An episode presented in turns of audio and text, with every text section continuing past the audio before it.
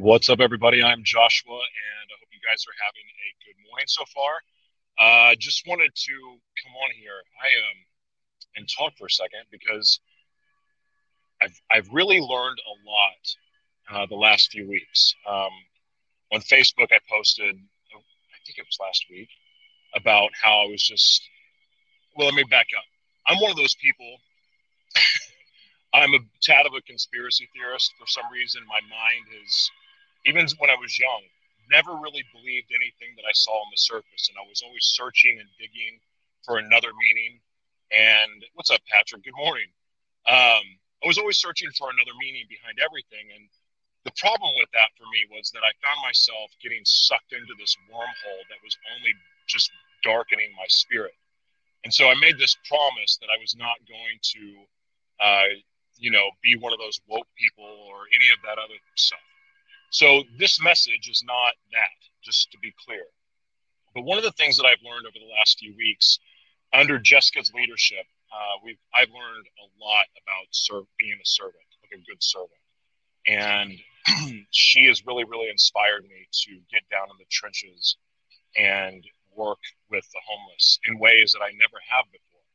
You know, it's one thing to be able to, you know, go out and feed the homeless every once in a while. You prepare meals, you take it, and you leave. But I've learned a lot about fellowship um, and really, truly spending time. I've shared this before. Um, over the, I think on Gratitude Unfiltered, I've talked about this a few times. Where if I ever spoke on stage, my first reaction afterwards is just to go run and hide.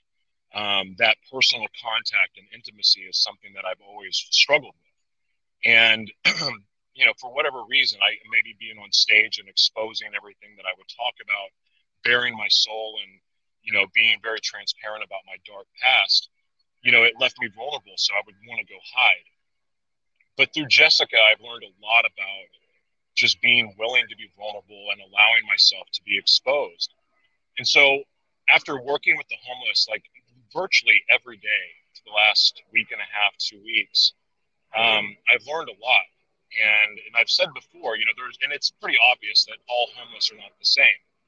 But I've really got to see another side of the homeless that I never saw before. Um, and really in a way of just sitting down and getting to know the hearts of some of the people that are there.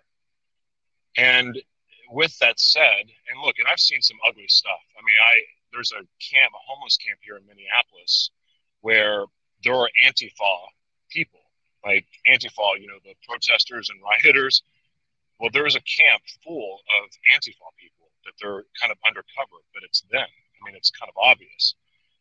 And there's that side of homeless that I'm not a huge fan of, just, you know, to be honest with you, because they're trashing, they're using drugs, um, it's, they're abusing the other homeless. It's pretty dark. And I don't like that.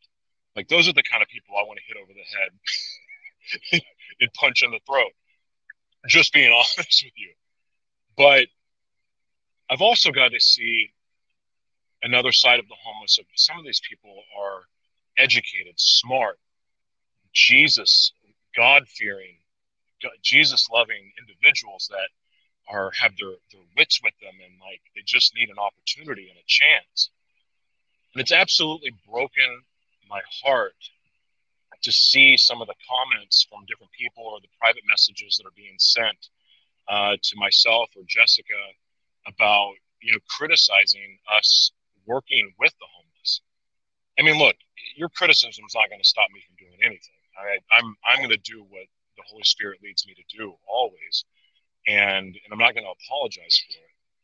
But it's really really heartbreaking to see you know this this stigma against the homeless that you know they're all drug users, they're all junkies, they're all you know harassing children. They're you know just all of these negative connotations in some of these messages I've seen, and and I know that that's true with some of them.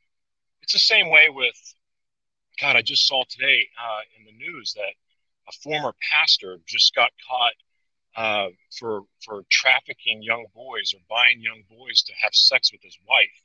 Um, you know, and you, you see stuff like that and it's disgusting. But then to label all pastors as evil or, or screwed up or all hypocrites, that, that's wrong. It's like saying all Christians are judgmental douchebags. That's not true. There's a lot of judgmental douchebags that are Christians, but it's not it's not all of them. It's like labeling all cops as racist or killers. No, that's not true. It's like saying all doctors are good or bad, or pharmaceutical companies are evil, or like these labels and these stigmas that we give because there are bad apples. It's it's heartbreaking because when we speak out and we label this blanket labeling of, well, cops are bad. Well, that that has a negative effect on other people because if somebody doesn't have the ability to discern for themselves, they take that information and they run with it and they go along with that that dialogue and and and, and, and cause like it, it has a negative effect and it can create a negative ripple effect. And especially the things that we say around children. And look i admit like i'm just now learning how to be a father. Like I, i'm i'm brand new at attempting to be a father even though i have three kids. You know i've my relationship with my oldest daughter has is blossomed and it's been great and god has restored that in my life. But now getting to be around a four and five year old um, and getting to be you know a, a, parent i really realize the influence that we have on children and and the, what we say to them is like gospel. Like to us when we speak children take our words as as the truth. And so these stigmas, these these labels that we give other people and that we just blanket over everyone, it has a real damaging effect. It's like saying all Trump supporters are racist or all uh, Biden supporters are pedophiles. Like it's it is just wrong on every level. You know, people have a reason for believing what they believe. They have a reason for, you know, loving who they love being attracted to who they're attracted to or choosing the religion that they choose they have a reason for it. And it, it i don't know if it really can does it make them wrong? You know because our our experiences shape our beliefs and and how we show up in the world. And my heart really hurts for people that look at the homeless and just want to judge them and and just and, and label them as all you know criminals or junkies or delinquents. It's so sad to me because the fact is that if we want to make a positive change in this world, if we really want a world of, of peace and where we can all get along, and I don't know if we really want that. I mean, I hope we do. But for the people that do really want that, for the people that really do want to have a positive change in this world or see a positive change in this world and, and have peace and have a world where, you know, we can you know, we don't have to to hate each other because we believe differently or love differently. But if we want this unified world that so many of us talk about, it truly is going to take all of us that want that to lead with love and to have compassion for for other people. And I and I don't know, like with all this the, the racist stuff that's being forced down our throats, I don't know. I, I don't I don't see it. I don't see racism. I see a lot of hurting people, but I don't see that. And I know that people have experienced racism. I mean, I'm white and I experienced racism when I lived in Hawaii. As weird as that was to say. I'll never forget that day on the bus. Oh my gosh. But like we even the people that are hurting right now and they're supporting different organizations, there's a reason for and even if we want to label them as being blind or, you know, allowing the media to manipulate them, even if that's true, they still have a reason for believing what they believe. There's a lot of people that are hurting out there, and and they have every reason to be hurting.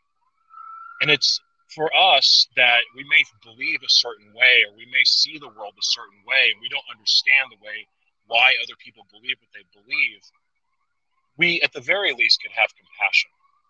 And I think with compassion, we create the space to allow for healing. I could be wrong. I don't know. I don't pretend to have all of the answers, but I just know that it is heartbreaking, especially for those that are the meek, the people that are hurting and struggling the most.